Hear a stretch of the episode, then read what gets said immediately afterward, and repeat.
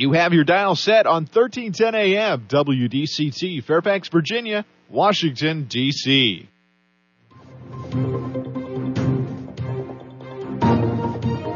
워싱턴과 미국, 그리고 세계의 흐름을 짚어보는 라디오 워싱턴의 시사 토크쇼, 워싱턴 전망대.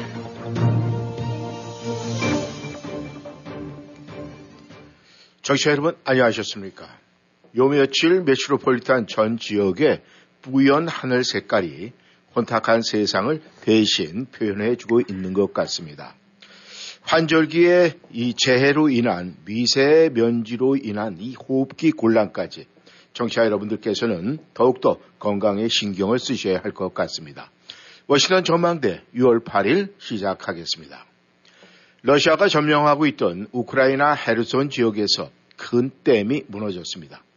댐 파괴가 우크라이나 전쟁에 미칠 영향이 매우 크다는 전문가들의 분석입니다. 그리고 한국에서는 윤석열 정부가 새로운 대외 안보 정책 기조를 밝혔습니다. 전임 문재인 정권과는 전혀 다른 방향으로 전환할 것임을 보여주고 있습니다. 오늘 워싱턴 전망대 우크라이나의 전쟁의 그 긴급한 변동 사항을 점검해 보도록 하겠습니다. 오늘도 김용일 해설위원 함께하십니다. 안녕하셨습니까? 네, 안녕하십니까?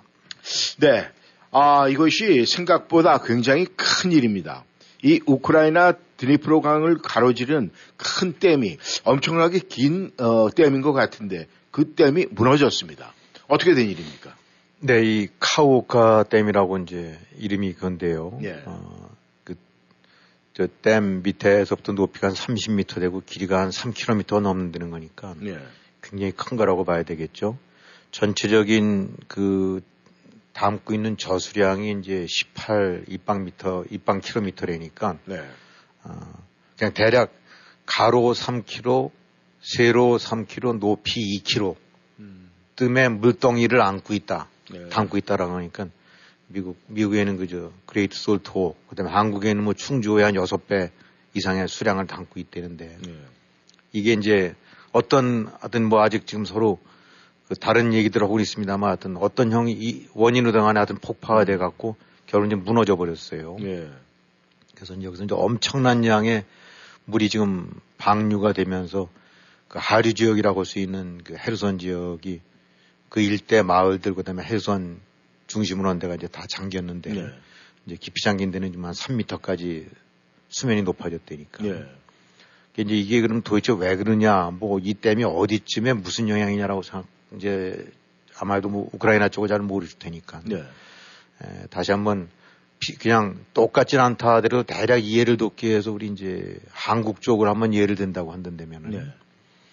이 드니프로강이라는 것을 그냥 한강이라고 생각하시면 됩니다. 네. 그 다음에 헤르손 지역, 즉 남부 쪽의 헤르손을 지금 서울 강북이라고 생각하시고, 예. 그 다음에 이 강원도 지방 같은 경우를 지금 우크라이나 동부 지역 그렇게 생각하시면 돼요. 그 다음에 예. 동해안이 고스란히 러시아 땅이다. 그래서 현재 이제 러시아에서 넘어와 갖고 강원도 지역을 점거하고 있다라고 생각하시면 되고. 예. 그 강원도 지역을 따라서 쭉 내려오다가 한강 줄기를 따라서 역시 뭐 양평이라든가 이런 데까지 쭉 해갖고 서울 강북까지 러시아가 지금 점령을 하고 있고 예. 이제 그 우리가 흔히 말하는 크림반도 같은 경우는 대략 한 수원에서 양평 정도쯤에 이르는 그 정도쯤에 있다라고 생각하시면 됩니다. 근데 예. 지금 이 카호카 댐이라는 것이 한강으로 친다면 이제 팔당댐이 무너진 거예요. 그러다 보니까 거기서 물이 밀려와 갖고 예. 강북이 지금 이제 잠겼다. 강남도 물론 잠겼고 네. 강북도 잠겼다라고 이제 생각하시면 됩니다. 그러니까 지금 이 댐이 무너지면서 워낙 많은 물이 이제 넘쳐 그러니까 수위가 점점 높아져고 아마 대략 한 5일에서 7일 정도쯤 지나고 나면은 네. 물이 이제 다 하류로 빠져나갔으니까 그때까지는 상당 지역이 잠겨 있고 네.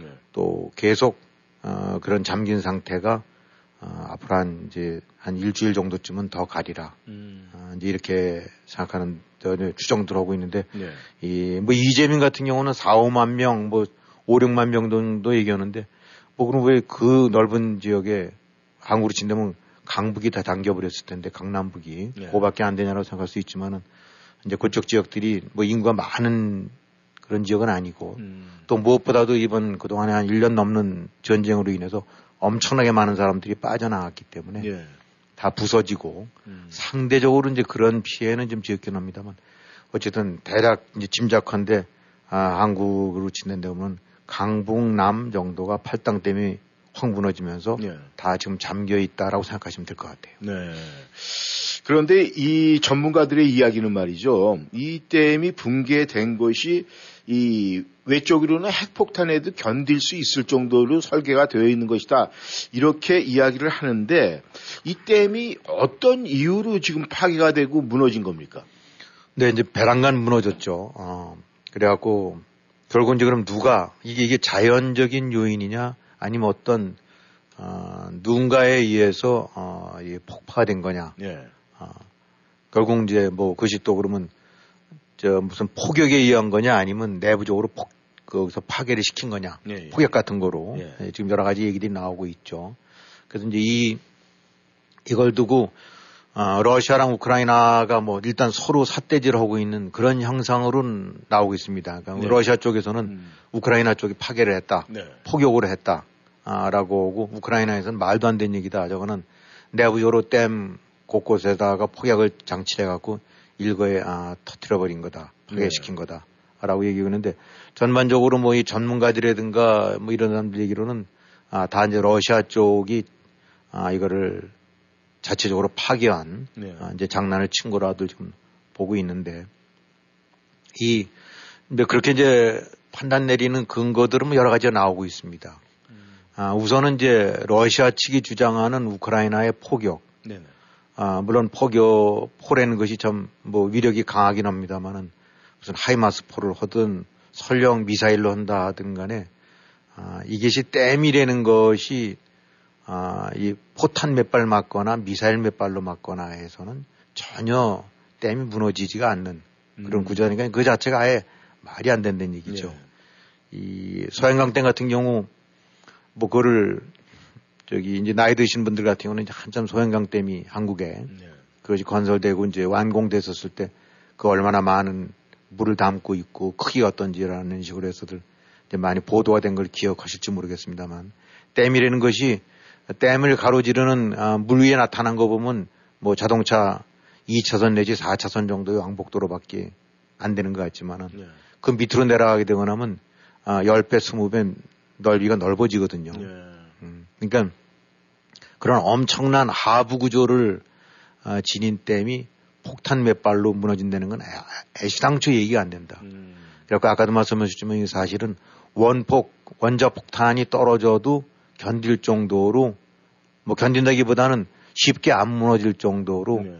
견고하게 만들어진 것들이 댐인데 더군다나 이렇게 엄청난 저수량을 지닌 것들 이게 말이 안 된다. 그다음에 무슨 자연적으로 그동안에 이리저리 공격을 받았기 때문에 무너진다라고 한다는데 네. 그것도 역시 또 말이 안 된다고 하는 거는 전문가들 같은 경우는 일단 자연적인 요인으로 해서 댐이 견디지 못해서 무너지게 될 때는 중심부보다는 양쪽 방조회 쪽에서 거기서부터 이제 균열이 되기 시작하고 그 다음에 안으로 자꾸 쓸려 나가는데 네. 이건 가운데가 똑 부러진 거거든요.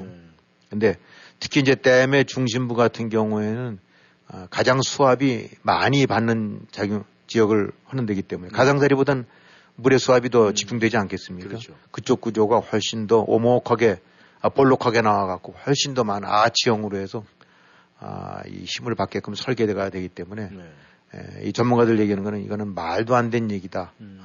결국 이 정도쯤으로 해서 툭 터져버릴 때는 안쪽에 곳곳에 이 폭약을 설치해갖고 그걸 일거에 터뜨리기 전까지는 이런 상황이 중간에서 무너지는 일이 있을 수가 없다. 예. 그러니까 이제 이렇게들 얘기하고 있는 거죠.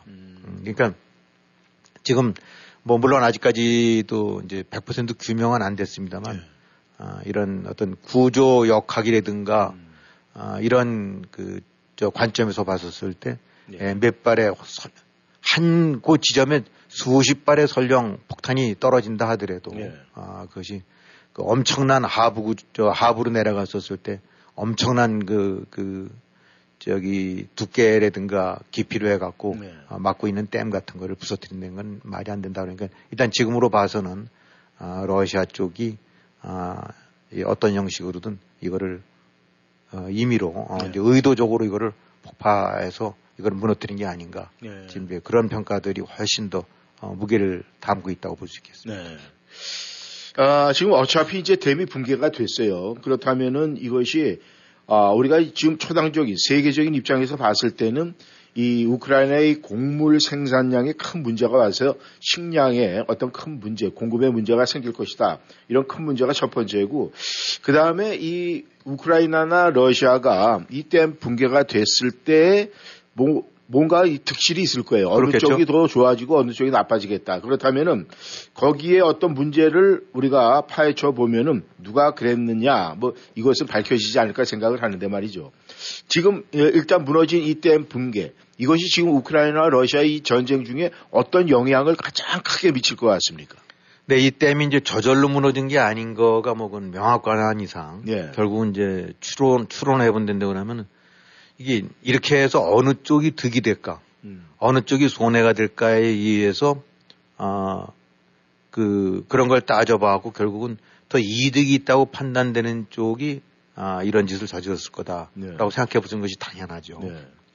그러면은 이제 일단 러시아 쪽의 득실을 따져본다고 한다고 하면 우선 손해보는 쪽을 한다고 하면은 러시아가 지금 일단 이제 우크라이나 대반격이 시작됐다는 얘기가 이제 막 나오기 시작하는데, 한국 쪽 지형으로 이제 다시 잠깐 비유를 든다고 하면, 분당이라든가 이제 강남 쪽쯤으로 해서, 연결되고 있는 그 크림반도 쪽. 네. 그러니까 우크라이나가 대반격을 할 때 이제 크림반도 쪽으로 넘어올까, 즉, 강을 건너서 넘어올까 해서 그 강변 쪽으로 많은 여러 가지 이제 디펜스를 위한 구조물들을 설치한 건 사실이에요. 예. 참호도 파놓고 용치에서 이제 전차 같은 경우가 움직일 수 없는 전차 방어 구조물들. 네네. 이런 것들을 뚝 이제 쌓아놓고 그랬는데 뭐 그것이 데미지를 입은 건 틀림이 없죠. 그 지역이 이제 수해 침수를 받게 되니까. 네. 그건 분명히 마이너스 요인이고. 그 다음에 이 댐이 무너짐으로 인해서 이제 댐이 안고 있었던 많은 물. 그것이 농업용수, 그 다음에 혹은 공업용수, 식용수 이런 쪽으로 쓰였었고, 여기서 만들어 놓은 큰 댐에서 만든 전기가 특히 이제 크림반도 쪽 같은 경우에 전기 공급에 절대적으로 중요한 역할을 한다니까 이제 일단 무용지물이 되고 나면 데미지가 크겠죠. 네. 그래서 이런 것들로 보게 된다고 하면, 러시아가 이런 손해를 감수하고, 그걸 하겠는가라고 바로 이제 그런 논리로 해서 우리는 안 했다. 라는 식의 얘기가 이제 나오고 있는 거고. 네. 또 우크라이나 쪽으로 봐갖고는 그야말로 내 땅 강남북이 전부 지금 물바다가 되고 엄청나게 많은 이재민들이 발생하고 네. 이런 피해 그 다음에 무엇보다도 큰 인프라 재산인 큰 댐이 한국으로 친다면 소양강 댐 이상으로 된 이런 것들이 무너진 이런 류의 이제 자해 사고인데 그건 있을 수도 없는 일인데 무엇보다도 이런 류의 어떤 일반적인 경제 혹은 산업 피해라는 측면보다는 지금의 전장 쪽의 여건을 두고 봤을 때 바로 어떤 식이 결과가 더 결국 양측에 데미지를 더 주느냐라고 해서는 일단은 러시아 쪽 입장에서 봐서는 지금 제일 부담스러운 것이 우크라이나군의 대반격이고 지금 대반격이 일어나고 있는 위치나 그 전장은 그러니까 남부 쪽, 그러니까 헤르손이라든가 자포리자주라는 이제 대략 한강을 따라서 강원도 쪽으로 가고 있는 그 지역, 그 다음에 이 분당 지역, 그 다음에 동해 지역 이쪽을 다 동시에 할 수도 있고 아닐 수도 있고 이런 상태에서 지금 러시아는 주로 동부 지역 쪽에 많은 방어망을 피고 있거든요. 예. 그러니까 강원도 쪽에 이제 진을 치고 있고 하지만 여전히 적지 않은 병력을 또 이 남부 쪽이라고 볼 수 있는 이 헤르손과 자포리자 쪽 네. 그중에서 이제 크림반도 북쪽에 네. 이쪽에다 이제 배치해 놓고 있는데 이 지금 밀고 들어왔을 때 막기 어려우게 되고 나면 어려운 상태라고 이제 쉽지 않은 상태라고 보는데 여기서 이 댐이 무너짐으로 인해서 네. 그야말로 분당 일대, 강남 일대 이런 데가 다 물바다가 돼 버렸다. 특히 강북 일대도. 네. 그러니까 이제 우크라이나군이 밀어붙일 수 있는 기갑 군단 병력 같은 것들이 기갑 병력들이 진격을 할 수가 없는. 그러니까 큰 이제 물기둥이 세워진 거나 물 방벽이 세워진 거나 마찬가지죠. 네. 크림반도와 우크라이나군 사이에서 그 안에 드니프로강이 있었는데 그것이 쫙 범람하면서 엄청나게 큰 물기둥이 거기를 가로막히게 되고 나니까 최소한도 우크라이나군의 기동군이 크림반도 쪽이라든가 남부 쪽으로 진격해 오는 데는 죄송합니다. 그 결정적인 그 네. 타격이 왔다고 봐야 되겠죠. 물론 이것이 이제 마르고 닳도록 가지는 않겠지만은 네. 상당 기간 동안 뭐 2미터, 3미터씩 물이 침수를 했었는데 그것이 빠지고 한다 하더라도 네. 진창이 될 거고 무엇보다도 이제 뭐 부교를 설치해서 강을 건넌다 할지라도 뭐 그 부분이 이 댐 위로 건넌다거나 이런 거와는 비교가 안 되겠죠. 네. 또 넘어가더라도 그 그냥 진창물 완전히 늪과 다름 없어진 그런 지역을 간다는 것도 역시 문제가 있고 그러니까 일단 러시아군 입장으로 봐서는 네. 남부 쪽으로 넘어오게 되는 그런 우크라이나군의 공세는 확실하게 자연이 막아주게 됐다. 이제 바로 이것이 가장 큰 포인트라는 거죠. 네. 그러니까 결국은 이 댐이 무너짐으로 인해서 우크라이나군의 그 공격 그 입지 선택지를 아주 줄여버린 거예요. 네. 남부 쪽은 좀 어렵고 천상 동부 쪽으로 나가야 되는. 근데 지금 우크라이나군 같은 경우는 가장 노리고 있는 노림수가 뭐냐면은 쭉 러시아가 점령 지역에 이제 강원도서부터 시작해서 이제 그 대략 분당까지 네. 아니면 양평 이런 지역으로 흩어져 있는 걸 그 중간을 허리를 끊어갖고 네. 차단을 시키는 거예요. 동부와 남부를. 그렇게 해서 보급로를 차단시키고 지금 육상으로 연결되는데 네. 근데 이제 그런 류의 공세를 펴려고 했는데 거기에 결정적으로 물 공격이 왔다라고 이제 봐야 되는 거죠. 그러니까 어쨌든 그것이 누구로 인하든 간에 아직은 원인이 불명하다 하더라도 네. 최소한도 러시아가 확보할 수 있는 전략적 이익은 굉장히 크다. 댐으로 인해서. 예. 그러니까 이런 측면으로 봐갖고는 아주 뻔히 의도가 보인다고 할 수 있겠죠. 예. 그러니까 이제 뭐 나토 측의 전문가들 이런 데들 보게 되고 나면 그 댐이 사라졌을 때 이익을 보게 되는 거는 득실차로 봤었을 때는 훨씬 러시아 쪽 이익이 크다. 예. 그리고 실제로 과거에도 보게 되고 나면 이 드니프로강이라는 데가 뭐 우리 이번에 이제 우크라이나 전 때 이렇게 이제 주목을 받게 됐었지만 네. 예전부터 이제 이 지역에서는 워낙 큰 강이고 그러니까 이 자연식의 일종의 하나의 그 방벽으로 해서 많은 침략이라든가 이런 때 중요한 그 방어선 역할을 했었던 건 사실인 것 같아요. 네. 그러다 보니까 과거에 몽고가 저기 이 서구 쪽으로 동구 쪽으로 올 때도 이 드니프로강 거기서 이제 멈췄다니까. 네. 그러니까 뭐 그런 류의 이제 역사적인 것도 갖고 있고 그러는데. 나치 독일이 이제 침공해 왔을 때, 네. 역시 그 당시에도 이제 드니프로 댐을, 강에 있었던 댐들을 이렇게 터트리는 그런 전략들을 피우고 있으니까 이게 아주 오래 전부터, 네. 이렇게 이제 독일이 퇴각하면서도 이 댐을 또 파괴했다고 그러네요.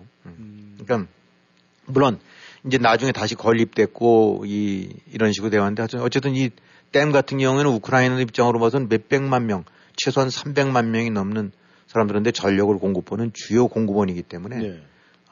실제로 러시아의 강자 크림반도가 병합되고 난 뒤에도 역시 크림반도 쪽에 전기와 물을 공급하는 그런 네. 역할을 수행했던 거죠.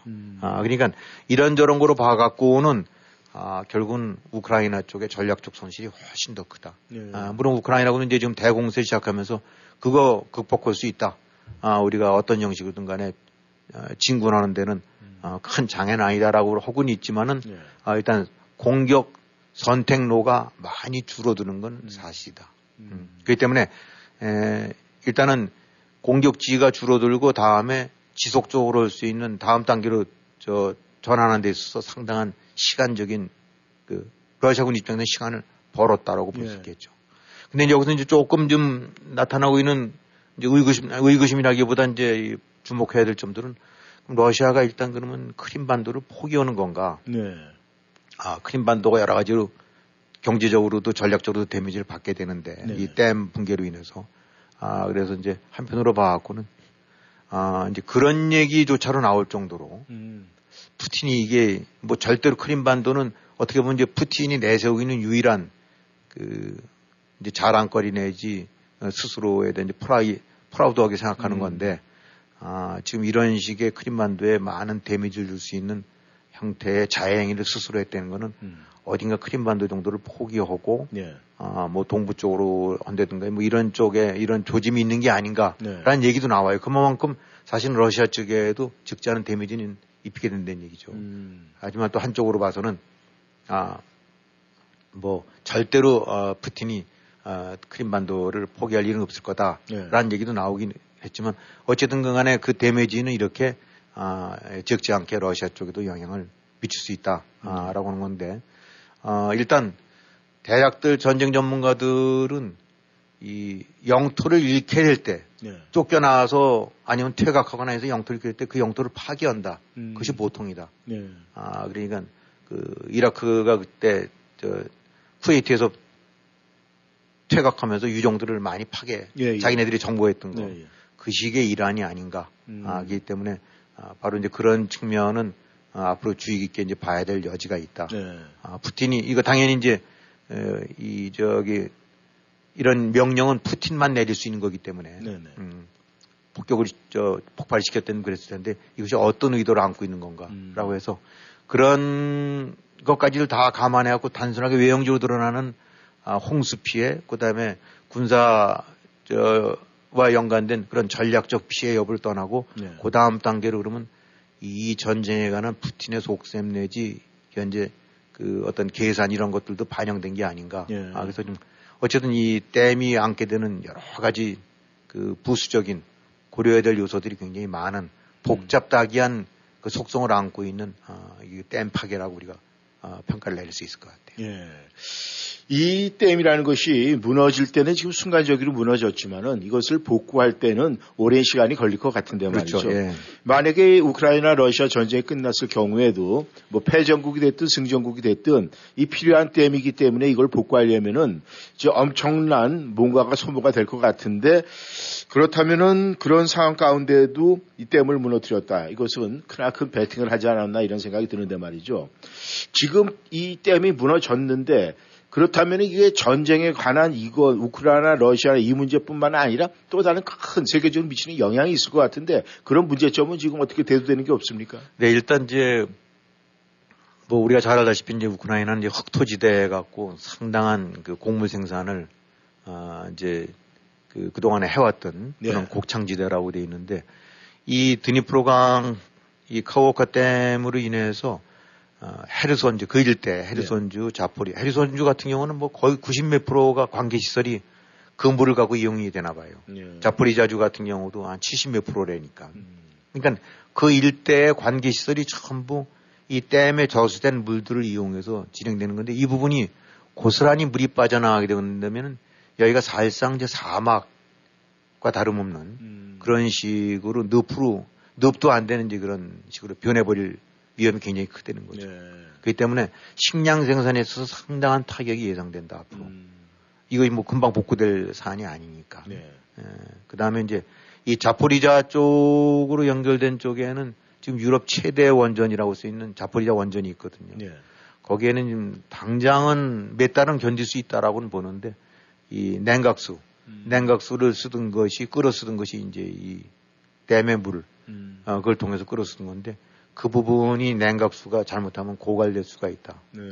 물론 하루 이틀 문제는 아니긴 하지만은 가동이 중지되거나 이제 뭐 이런 상태이기 때문에 엄청나게 많은 냉각수를 필요로 하지 않지만 현재 저수량으로 봐갖고는 장기적으로는 이 냉각수도 네. 적지 않은 타격을 입을 수 있다라고 보고 그 다음에 이것이 이제 엄청난 물이 쓸려 나가면서 그 일대에 있었던 여러 가지 이제 그 뭐 자동, 이제, 폐유, 이런 것들 포함해갖고, 네. 이런 것들이 그냥 쓸려나가면서, 이게 이제 쭉, 이런 류의 이제 엄청난 뻘건 물 같은 것이 이제 밀고 흑해로 유입이 되게 됐을 경우, 네. 거기에 이제 오염, 해서 이 흑해 전체의 그 생태계에도 상당한 데미지를 줄 수 있는 이제 그런 네. 거라고 얘기들 해요. 그러면서 이제 이거 이외에 또 하나 이제 현실적으로 큰 어려움 같은 경우는 이제 지뢰. 네. 지금,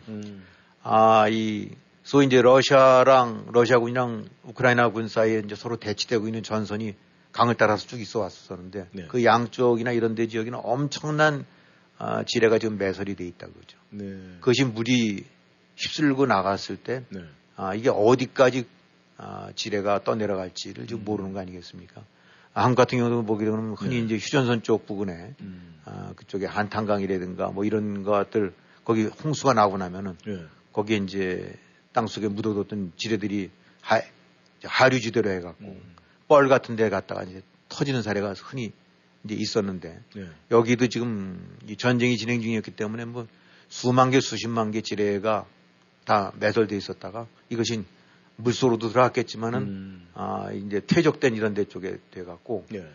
나중에 물이 빠진다 하더라도 이거를 다시 복구하고 농토로 이렇게 올 때까지는 무지하게 많은 이제 인명 피해라든가 네. 이런 것들이 예상되고 그것 때문에 터져져서 이런 오염과 지뢰 이런 것들이 해구돼 저 복구되려고 하면 뭐 아무리 짧아도 몇 년이고 수십 년이 걸릴 수 있다 이런 식이 되고 나니까 이 댐 하나가 단순하게 덜렁 뭐 무너져 갖고 그쪽이 좀 뭐 침수됐나 보다 정도가 아니라 네. 이로 인해서 우크라이나 전쟁 또 우크라이나군의 반격 네.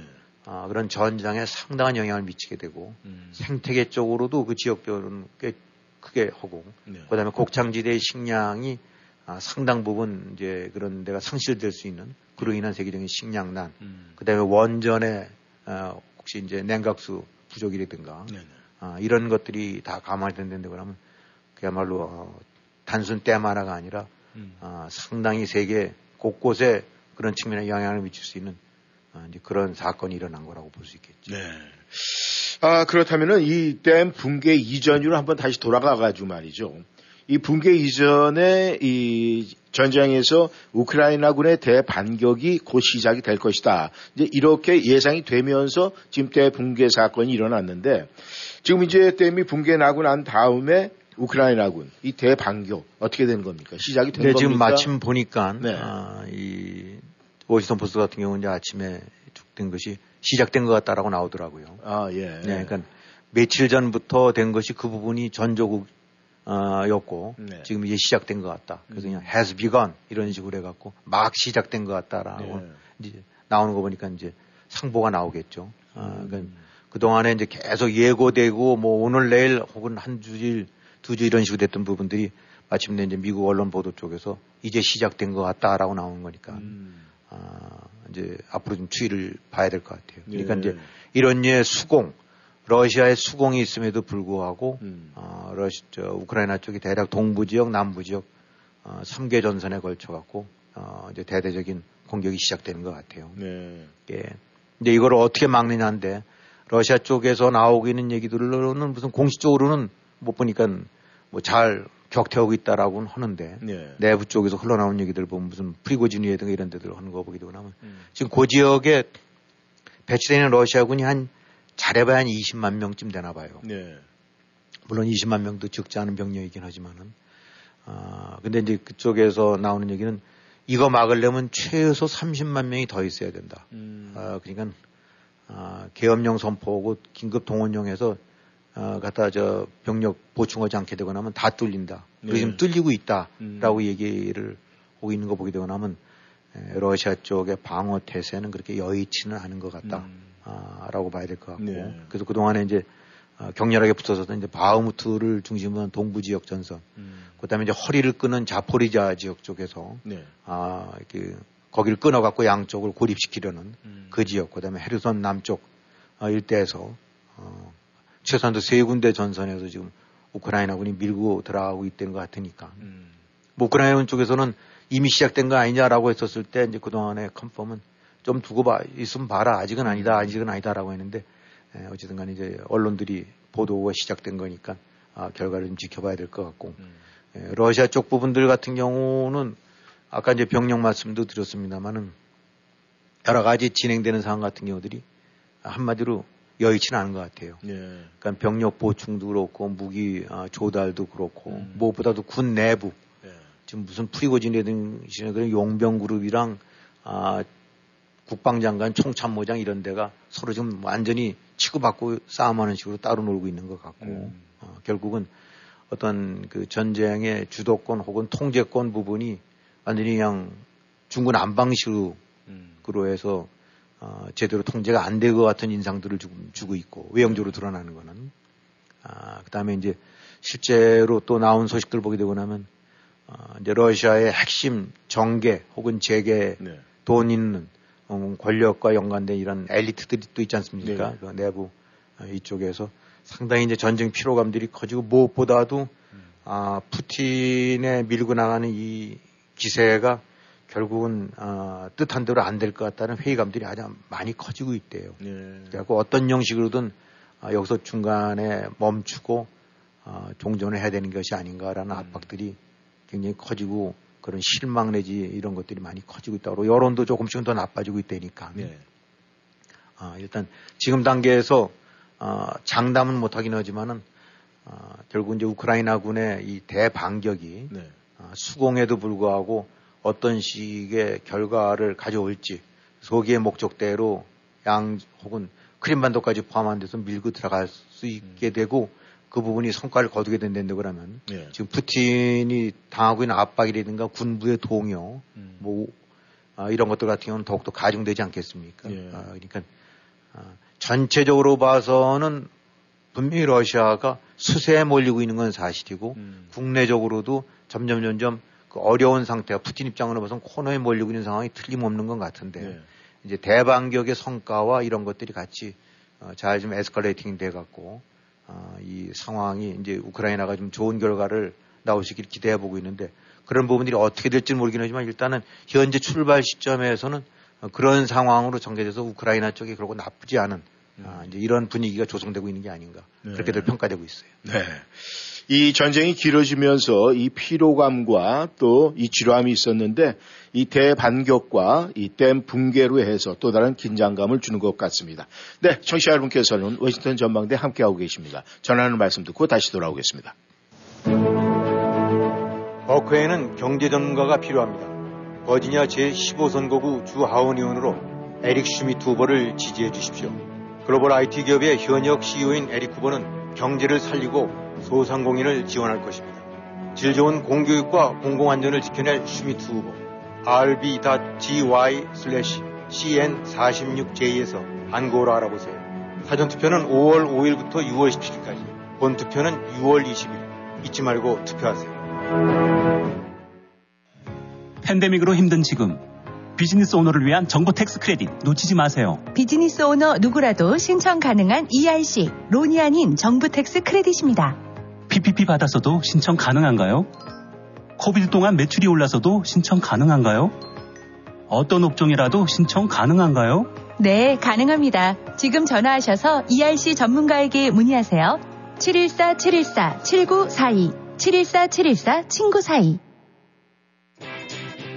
세포트 브라운 현대 페어팩스, 여름의 길목 6월, 현대가 드리는 행복, 2023년 아이오닉5, 2023년 엘란트라, 최대 36개월 0.99% APR 적용. 모든 뉴 세포트 브라운 현대자동차는 미국 최고 수준의 10년 10만 마일 무상 서비스와 오너 어셔런스가 지원됩니다. 페어팩스 블루버드에 위치한 세포트 브라운 현대 페어팩스를 방문하세요. 703-352-0444 세포트 브라운 현대 페어팩스.com. 0.99% APR 36개월 할부 기준은 크레딧이 승인된 분에게 해당되며 승용차 가격 1,000불당 월 28불이 적용됩니다. 모든 고객이 이 조건에 해당되진 않으며 자세한 사항은 딜러샵에 문의하세요. 2023년 7월 5일까지 유효합니다.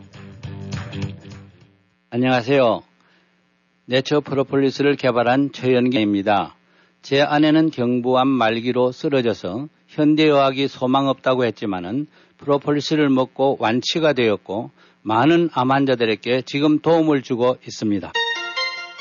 암, 당뇨, 혈압, 간질환, 위장병, 심장질환, 폐와 피부질환으로 고생하시는 분들께 내추럴 프로폴리스를 권유합니다. 암을 이기는 신비의 천연 항생물질 내추럴 프로폴리스는 자연 건강의 집에서만 구입하실 수 있습니다. 703-333-5066, 333-5066, 자연 건강의 집.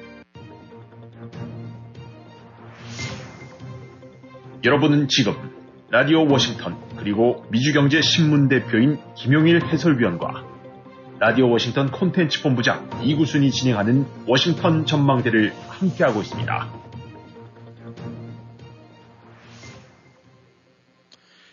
전하는 말씀 듣고 다시 돌아왔습니다. 청취자 여러분께서는 워싱턴 전망대에 함께하고 계십니다.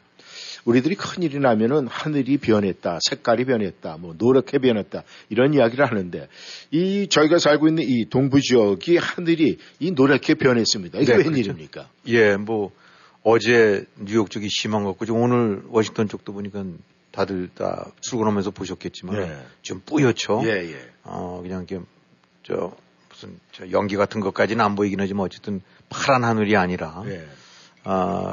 근데 지금 이제 이게 언제까지 갈지 모르겠습니다만 하여튼 뉴욕 같은 경우는 굉장히 심했었나 봐요. 물론 지금 워싱턴도 이제 그 영향을 받고 있는 것 같은데. 네. 그래서 아예 뉴욕 같은 경우는 이제 하늘이 노랗게 돼서 꼭 화성에 온 것 같다는 네, 네. 느낌이 들 정도였다는데 뭐 차들 다 헤드라이트 켜고 다니고 그다음에 뭐 바로 코앞에 보였던 맨하탄 마철로 그 저기 네, 네. 빌딩 이런 것들도 전혀 안 보이고 네. 또 조지 워싱턴 다리 같은 경우도 멀리서 다 보였는데 안 보이고 네. 지금 그다음에 뭐 애들 다 사람들 마스크 쓰고 특히 이제 뭐 그 오염 이제 미세먼지 같은 거 그런 것들을 해서 하는 측정치가 있나 본데 네. 300이 넘으면 굉장히 위험한 수위로 했던데 네. 뉴욕 같은 경우는 어저께 342까지 돼 갖고 북경이라든가 이런 데보다도 델리 인도 네. 뭐 공기 안 좋다고 하는데 이런 데보다도 거의 더블로 이게 높을 만큼 굉장히 안 좋았나 봐요. 네. 그다음에 뭐 이렇게 해서 이제 무슨 담배라든가 아니면 뭐 타는 것 같은 냄새들이 그냥 예. 온 시가지 내지 온 지역을 다 덮었고. 물론 이제 비행기들 같은 경우도 다 막 연착륙 심했고 또 뭐. 근데 이제 이게 지금 내려와 갖고 예. 지금 워싱턴 쪽 고스란히 영향받고 있는 것 같고 저기 사우스캐롤라이나 이런 데까지도 내려가고 있는 것 같아요. 예. 그러니까 일단 가시거리 짧아지고 그러니까 뭐 이게 장기적으로 갈 일은 아닙니다만은. 어떤 비행기 같은 경우는 이제 그런 영향이 오겠고, 네. 이제 육상에서는 암만 해도 조금 모든 것이 이제 뿌얘지면서, 뭐 여기서 냄새 같은 것까지는 못 느꼈는데, 네. 어쨌든 하늘이 출근할 때 보게 되니까 그냥 달물이 진 것처럼 네. 이렇게 뿌옇게 돼 있죠. 근데 아마 이것이 당분간은 이따가 이제 점점 개선되겠죠. 네. 이 연기 때문에 그렇다니까 결국 캐나다에서 온 연기가. 네. 근데 이제 냄새, 이 후각에 좀 민감하신 분들은 뭐 이런 냄새도 난다고 그렇게 말씀을 하시더라고요. 근데 이제 문제 말이죠. 이렇게 산불이 났다, 뭐 어떤 재해가 났다 이러면은 우리가 살고 있는 곳에서 좀 대지 위쪽으로 올라가면은 이 뭐 바람이 불고 그래서 전부 이렇게 금방 없어지고 그러는 그렇죠? 것 같은데 예. 이 지금은 요번에는 지금 뭔가가 좀 이상한 것 같아요. 근데 왜 이런 일이 일어났습니까? 이 캐나다 쪽에 이제 산불로 해서 탄 스모크, 연기나 이런 것들이 결국 일로 왔다는 건데 이게 네. 가면서 캐나다 수도역까지가 적지 않은 거리인데 네. 이제 다들 궁금하게 여기실 수 있을 것 같아요. 근데 이제 기상학자들이 그 언론에 이렇게 분석한 거 보게 되고 나면은 네. 일단 이제 기후변화나 이런 것들 때문에 오는 이제 그 큰 요인인데, 이제 캐나다 쪽이 지금 한 400군데 이상에서 캐나다 동부 쪽에 네. 그러니까 이제 퀘벡이라든가 이런 데 쪽에서 그 일대를 중심해서 굉장히 많은 곳에서 산불이 일어나고 있나 봐요. 네.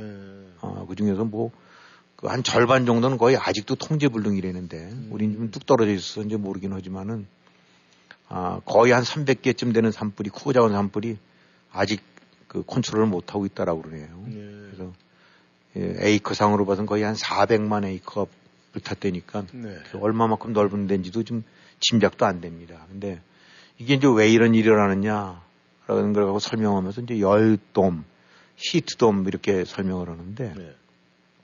이 뜨거워진 이제 달아진 공기 덩어리가 이 대기층 아래에서 이렇게 갇혀 있는 상태니까 한마디로 큰 압력밥솥 같은 식의 건조한 압력밥솥 같은 그런 큰 뜨거운 공기 기단 같은 경우들이 곳곳에 있나 봐요. 네.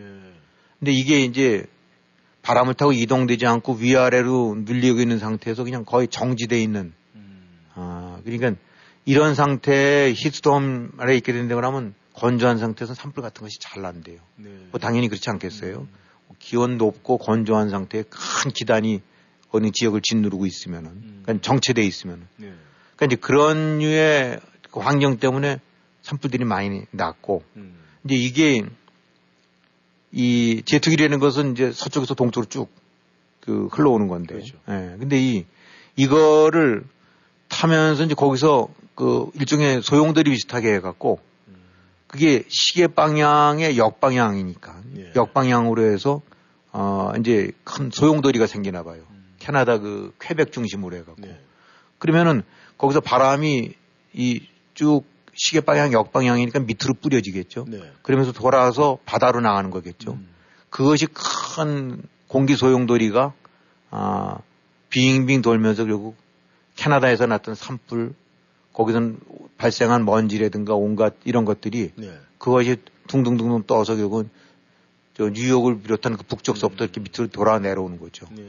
그러니까 뉴욕 뭐 그 위에는 메인 이런 데서부터 시작해서 네. 점점 내려가고 뉴욕 영향 미치고 그다음에 필라델피아 이런 식으로 내려오다가 지금 여기 워싱턴도 영향 미치고 네. 그다음에 저 남쪽으로 내려가는 거니까 큰 커다란 공기의 소용돌이가 빙빙 돌면서 네. 시계 반대 방향으로 해갖고 육상에는 영향 미치고 그다음에 해안 바다로 빠져나가는 이런 식이 되는 것 같아요.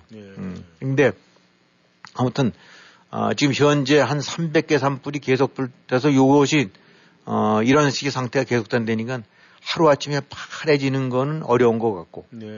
결국은 이런 류의 거대한 공기가 빙빙빙빙 이제 그 나선형으로 돌고 있는 이런 것들 부분들이 앞으로도 적지 않게 지속이 된다고 그러면은 당분간은 이런 상태가 계속될 수도 있겠지만 저 남쪽으로 내려갈수록 이제 그 여파는 조금 떨어지겠죠. 네.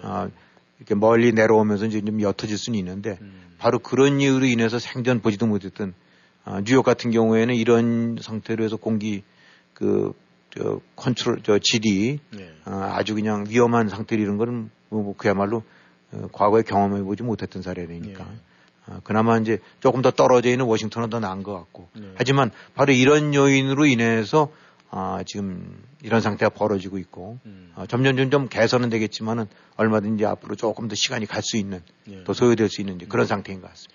참 요즘이 이 최고의 과학이 나타나는 이런 과학 시대라고 그러는데 이럴 때 이 많은 사람들이 하늘이 노했다 이런 소리를 하는 거 보면은 뭔가 좀 어울리지 않는 그런 모습인데 말이죠. 이 한국 좀 한번 들어가 보겠습니다. 이 윤석열 정부 이 외교 안보 정책 이게 지금 새롭게 방향을 딱 잡았다 이런 이야기가 나오고 있는데 지금 어떤 뉴스입니까 이것은? 네, 그러니까 새로운 외교 안보 정책 방향을 쭉 이제 정리해서 하여튼 윤석열 정부의 일종의 지침이 되겠죠. 네. 가이드가 되겠죠. 네. 국가 안보 전략 이런 것도 이제 발표가 됐는데 그동안에 나타났던 여러 가지 그동안의 정책 방향 같은 것들이 이제 다 종합적으로 정리됐다고 봐야 되겠죠. 네. 그래서 이제 어저께 국가 안보 전략 자유 평화 번영의 글로벌 중추국가라는 뭐 이런 식으로서 공개가 됐습니다. 근데 네. 이게 대략 이제 한 정권 때마다 자기들 나름대로 방향을 제시하는 거라고 봐야 되겠죠. 네. 그러니까 이것이 이제 문재인 정부 때도 2018년도에 네. 그 당시 이제 이 국가 안보 전략 방향 가이드는 평화와 번영의 한반도 뭐 이런 식으로 된 거고 네. 이제 이번에 윤석열 정부에서는 국가안보전략 자유평화번영의 글로벌 중추국가 이제 한쪽에서는 중추국가라고 글로벌 중추국가라는 것이 화두로 잠겼고 네. 문재인 정권 쪽에서 이제 한반도 쪽 뭐 이런 식으로 얘기가 그걸 중심으로 한 것이 이제 밝혀진 거죠. 네. 그러니까 요거는 매년이 아니라 이제 매번 정권이 바뀔 때마다 그 정권이 자기네들이 지향하고자 하는 그 대한민국의 국가 외교 안보 방향 같은 경우를 집대서 온 거라고 볼 수 있으니까 네. 이것이 하루아침에 나온 건 아니지만 이미 시행이 됐었을 거고 또 앞으로도 나머지 기간 중에도 이 기조하에 네. 이제 쭉 흘러갈 거다라고 봐야 되고 하니까 정권마다 당연히 차이가 있겠죠. 네. 그리고 실제로 이제 윤석열 정부 들어서 그 많은 변화가 있었던 것도 사실이고 하여튼 이런 것들이 종합적으로 정리된 가이드 내지 방향 제시서라고 네. 이제 이해를 하시면 될 것 같아요. 네. 그런데 이제 지금 뭐 새로운 안보 정책 방향 뭐 계속 밝혀서 많은 호응을 얻고 있어요. 그리고 뭐 잘하고 있다, 뭐 잘 나가고 있다 이런 말씀도 뭐 들리고 있는데 이제 문제는 전임 문재인 정권하고 윤석열 정권 이 정부하고 무슨 차이가 분명히 있어야 되는데 그렇죠, 예. 그 차이는 분명히 이렇게 눈에 보입니까? 네, 이번에 이제 국가 안보 전략을 하게 되거나 문재인 정권 쪽과는 큰 틀에 있어 많은 차이가 보이는 것 같습니다. 네.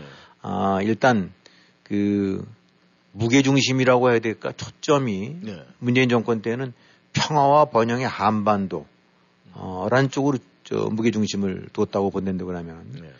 윤석열 정부 쪽에서는 자유, 평화, 번영 이런 걸 뭐 똑같이 들어있지만 글로벌 중추국가라는 식으로 해갖고 네. 지향점이 좀 다르죠.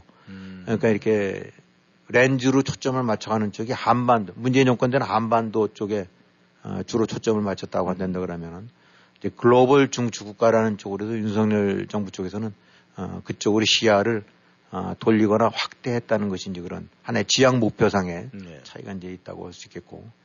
그 다음에 이제 북핵을 포함해서 한반도를 지금 현재 상황을 어떻게 보느냐, 라는 것에 있어서는 이제 문재인 정권 때는, 북핵 문제, 북한 핵이 얼마만큼 심각하고 위고 이런 것들은, 별로 언급도 안 하고, 네.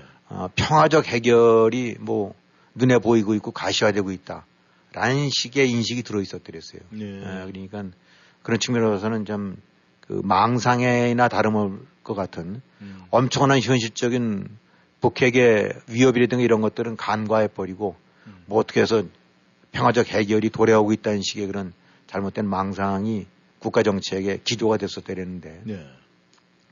이번에 이제 새로 나온 저 윤석열 정부 쪽에서는 북한 핵이라든가 이런 미사일 능력 같은 것들이 점점 대한민국을 포함해서 한반도의 전체 안정을 위협하고 있는 아주 구체적인 위협이 되고 있다라는 거니까 이 정세인식 차이가 크죠. 하나는 잘 될 것 같다, 잘 됩니다라는 식의 평화 타령이었고 네. 한쪽은 이거 지금 위기나 위협이 간단치가 않다라고 진단한 거니까 그 차이가 있을 수가 있겠고 네. 그 다음에 이제 대북 정책이라고 해야 될까?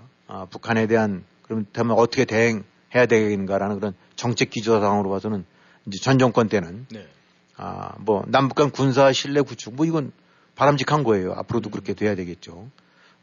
이 또 뭐 한미 공조, 그다음에 무슨 북미 관계 정상화 이런 식으로 해갖고 이제 기본적으로 가고자 하는 방향들이 남북한의 어떤 그 또 화해 내지 신뢰 구축 네. 이런 쪽에 이제 이런 것들로 중심을 뒀었었는데 한미는 공조 정도 얘기였고, 근데 이제 새 정부에서는 한미 동맹을 네. 강화시키는 거로 강조를 했고, 네. 그 다음에 확장 억제라는 것이 이제 북한 핵에 대한, 그것에 대한 대항하는 네. 그런 능력과 대비책을 강화해야 된다. 네. 그러니까 이제 문재인 정권 때는 그런 것이 없었더랬죠. 네.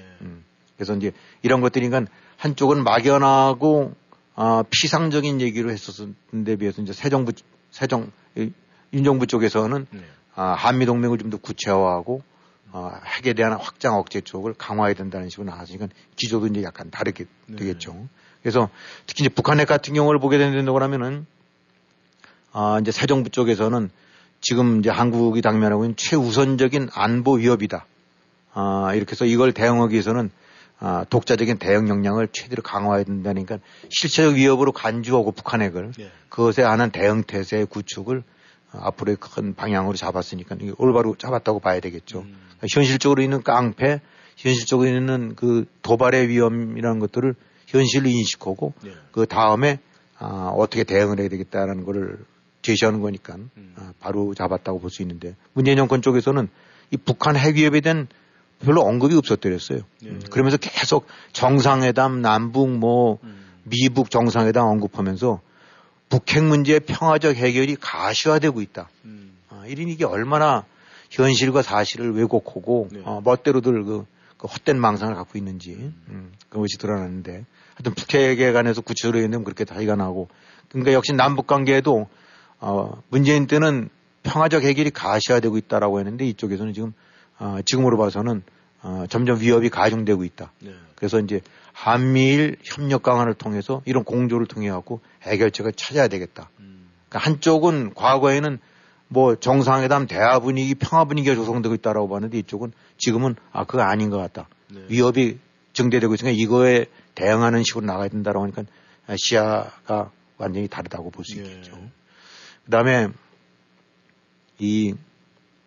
결국은 또 이제 한반도의 평화 정책을 위해서 최우선시해야 될 방향 네. 같은 경우도 문재인 정권 때는 평화적 접근이다라고 했는데 지금 이쪽에서는 한미 동맹, 한미일 안보 협력 강화. 네. 그다음에 북한에 대해서는 그저 앉아서 무슨 맨날 그 손 벌리고 아니면 읍조리면서 어떻게 좀 만나자고 봐달라고 하는 것이 아니라 그 딱 원칙을 정해놓고 그런 기조와의 남북 관계에도 정상으로 나가야 되지 그냥 앉아갖고 뭐 목줄 대두셔야지 그런 건 아니다라는 거니까 역시 이것도 이제 구체적인 차이가 있다고 봐야 되겠고 미국에 관한 인식 같은 경우도 달라요. 아 그러니까 그 문재인 요때 문재인 정부 때에서 나왔던 얘기는 미국과 호혜적 포괄적 동맹이다. 그러니까 서로 주고받고 서로 도움 주고받는 그런 포괄적 동맹이니까 그냥 느슨한 애매모호한 동맹이란 얘기라고 네. 봐야 되겠죠. 그러니까 상대적으로 이런 걸 기조로 해서 슬금슬금 뭐 경제는 저기 안보는 미국, 경제는 중국이랑 이런 그런 애매모호한 이제 저거에 의해서 네. 그냥 미국 쪽과는 뜨끈 미지근하게 기도 아니고 아닌 것도 아니 이런 식으로 그래갖고 그것이 바로 이제 호혜적 포괄적 동맹인데 네. 아 이제 윤 정부 쪽에서는 미국에 대해서 이제 보편적인 가치를 같이 쉐어하고 네. 글로벌한 그런 포괄적인 전략 동맹을 구현해야 된다라고 하니까 훨씬 더 대미 동맹 강화라든가 유대 네. 연대 강화 쪽으로 하는 거니까 한쪽에서는 문재인 쪽에서는 슬금슬금 떨어져 나가려고 그러고 이런 저 자세를 갖고 있었었는데 전혀 다르다고 볼 수 있겠죠. 네. 그다음에 이제 일본에 대해서도 지금 이제 새 정부 쪽에서는 이른바 이제 김대중 오부치 선언 그런 정신적인 계승, 발전적 계승하고 과거를 직시는 허되 네. 특히 새로운 미래를 만들어나는 데 있어서 협력 관계를 강화해야 된다라고 하니까 과거보단 미래 쪽에 훨씬 방점을 둔 그런 입장으로 나가겠다. 네. 그러면서 이제 일본도 가치를 공유하고 있는 그런 이웃이다라는 네. 관점으로 다시 이제 돌아갔죠. 네. 그러니까 더불어서 같이 가야 될 상대다. 라고 했는데 문재인 정권 때는 일본에 대해서 뭐라고 했냐면 역사를 직시하면서 역사 왜곡 및 독도에 대한 부당한 주장에 단호히 대응할 것. 이러니까 일단은 딱 그거에 포인트를 두고 그거를 그냥 물어뜯듯이 같이 규명하고 이제 그걸 뭔가를 이제 추궁해 나가겠다. 라는 예. 그런 입장이니까 협력이라든가 더불어가는 동반자 쪽과는 인식이 또 다른 거죠. 예. 그러니까 이런 기조로 해서 이제 죽창 얘기가 맨날 나왔던 거고, 네. 그냥 일본에 딴다 그러면 그냥 그 이를 갈면서 덤비는 건데, 뭐 일본에 대해서 부정적인 인식을 갖고 있는 부분은 한인들은 다 마찬가지긴 하지만은, 네. 그럼에도 불구하고 전략적인 안보적인 관점에서 일본과는 어떻게 해야 되느냐 이런 부분에 관해서는 명백하게 죽창가로 이제 일관했던 것이 이제 문재인 정권인데 그것이 그대로 이제 안보 전략 그에서 담겨져 있던 거라고 봐야 되겠죠. 네. 이 때문에 이제 윤 정부 쪽에서는 일본과 보편적 가치를 공유하면서 한반도를 포함해서 지역적으로 또 글로벌 차원에서 협력을 강화한다라고 했으니까 명백하게 동반자 내지 같이 2인 삼각식으로 나가겠다는 그런 인식을 보여주고 있다라고 할 수 있을 것 같습니다. 네. 그것도 이제 분명히 차이가 있고. 중국에 대해서는 이제 제일 중요한 것이 이제 이런 주변 국가들이니까. 네. 이 문재인 정권 때는 전략적 협력 동반자, 동반자 관계 내실화, 네. 전략적 협력을 강화하고 동반자 관계 내실한다니까 상당히 무게중심을 둔 거라고 봐야 되겠죠. 네. 근데 지금 이제 윤 정부 쪽에서는 상호 존중 호혜 입각. 그러니까 이제 호혜라는 말이 문재인 때는 미국에 대해서 썼고 예. 윤석열 때는 중국에 대해서 쓴 거예요. 그러니까 이 호혜라는 것이 사실 말 그대로 서로 잘 주고받고 잘하자는 거니까 그야말로 뜨뜻미지근한 관계쯤이라고 해야 되는 거 아니겠습니까? 전략적 협력하자면 그거는 긴밀해지는 거니까. 그러니까 중국과 미국을 그냥 극단적으로 대립한다면 문재인 때는 중국에 대해서는 전략적 협력, 그 다음에 미국에 대해서는 호혜적 관계. 근데 그것이 이제 윤석열 들어서는 미국에 관해서는 동맹 강화, 네. 협력 강화, 네. 그 다음에 중국에 대해서는 호혜적, 상호 존중 네. 이런 거보다 하니까 분명하게 그 감이 떨어지죠. 네. 약간 원칙론적으로 해서 뜨악해졌다 내지 냉정한 관계를 아주 서로 간에 네. 뭐 등을 돌린다기보다는 상당히 드라이한 관계로 해서 죽을 건 주고 네. 받을 건 받겠다라는 식의 입장이니까 그 좀 온도 차이가 분명히 난다고 봐야 되겠죠. 네. 이런 식으로 해갖고 결국 가장 중요한 한국 입장으로 봐서는 중요한 미국과 중국, 일본 네. 이런 식의 이제 관계, 러시아도 물론 이제 들어있긴 하지만 이런 부분에서 분명히 두 정권 사이에서는 방향성도 차이가 나고 현실 인식도 차이가 나고. 그에 대한 대응 방침도 차이가 나고 구체적으로 각국에 대해서 생각하고 있는 것이 확실하게 이제 온도 차이가 난다라고 이제 볼 수 있겠죠. 네. 그러면 이제 특히 이번에는 이제 종전선언, 문재인 정권에서 그냥 입만 열면 말했던 그 종전선언과 평화협정, 네. 이런 거 다 빼버렸다니까 그것도 올바른 판단이라고 볼 수 있겠죠. 네. 지금 종전선언 할 때도 아니고 평화협정 할 때도 아니고 네. 북한 핵을 없애버리고 난 다음에는 종전선언 100번 해도 되지만은 저기 지금 이렇게 그냥 암덩어리처럼 치닫고 도사리고 있는데 그걸 앉아서 다 덮고 네. 종전 타령만 했던 문재인 정권의 그 잘못된 방향이 이번엔 분명하게 이제 시정이 된 것 같다. 네. 이렇게 보니까 큰 줄기로 상으로 봐갖고는 분명히 해결이 된 것 같고, 네. 뭐 순서라고 해야 될까요? 어느 나라든지 이제 이런 데 했을 때는 중요 국가별로 순서로 하는데, 네. 문재인 때는 그 일본이랑 중국을 놓고 중국을 먼저 쭉 해서 했다가 순서를, 네. 그때 이제 윤석열 정부에서는 미국, 일본, 중국, 그 다음에 러시아 순으로 했으니까 나래비가 좀 달라졌죠. 네. 그러니까 상징적이긴 거긴 하지만 국가 차원에서 얼마만큼 협력을 한다는 네. 중시를 한다는 인식이 달라진 거죠. 네. 큰 차이라고 볼 수 있겠죠. 네. 아무튼 윤석열 정부에서 뭔가가 좀 변화가 있어서 좀 새로움을 좀 더했으면 좋겠다는 그런 생각이 듭니다. 네, 김 의원님 수고하셨습니다. 네, 수고하셨습니다. 네, 청취자 여러분 오늘도 함께해 주셔서 감사합니다. 저희는 여기서 인사를 드리겠습니다. 오늘 날씨는 좋지 않습니다. 하늘도 뿌옇고 하지만 여러분께서는 건강 유의하시면서 그래도 즐겁게 하루 보내시길 바라겠습니다.